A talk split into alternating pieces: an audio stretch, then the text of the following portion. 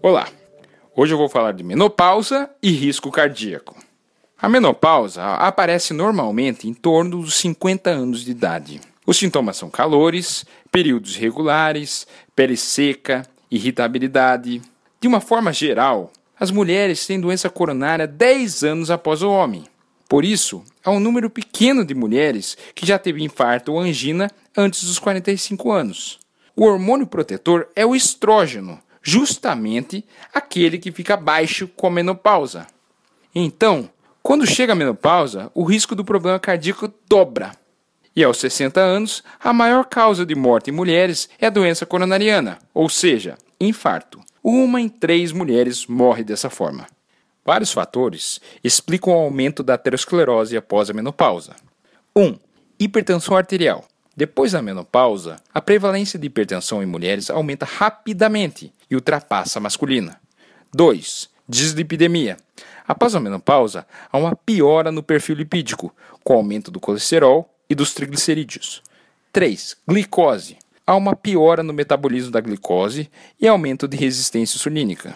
A pergunta a se fazer é: Reposição hormonal vale a pena para prevenir doença cardíaca? Vejamos.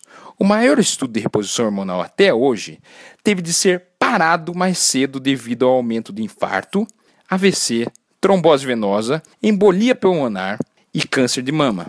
Há um porém. Nesse estudo, a terapia de reposição hormonal foi iniciada com mulheres menopausadas há mais de 10 anos. Outros estudos posteriores a esse corrigiram tal problema e verificaram que, além de haver redução de depressão, ansiedade, melhora do colesterol e glicose, a terapia de reposição hormonal na hora certa não teve diferenças significativas de doenças como câncer de mama, câncer de endométrio, infarto ou AVC.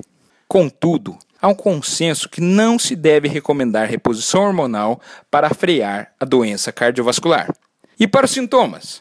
Isso é outra história o seu médico deve pesar os seus riscos e benefícios para saber se é indicado ou não a terapia de reposição hormonal. Então, o que fazer para prevenir a doença cardíaca na menopausa?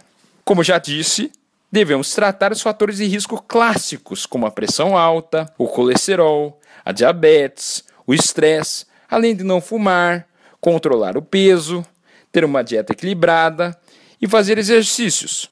Claro, com a liberação de um médico e supervisão de um profissional da área. Esse é o cardiodf.com.br. Meu nome é André Vamber, cardiologista. Compartilhe com seus amigos e pessoas que ama, pois informações sobre saúde podem salvar vidas.